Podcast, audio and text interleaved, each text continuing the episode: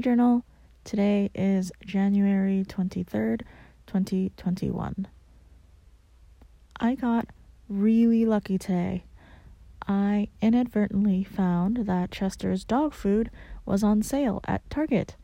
It was BOGO 50% off, making each bag $16 ish. It's never that cheap. As an adult, eh, this is as exciting as it gets. Well, hopefully not, but whatever. I'll talk to you tomorrow.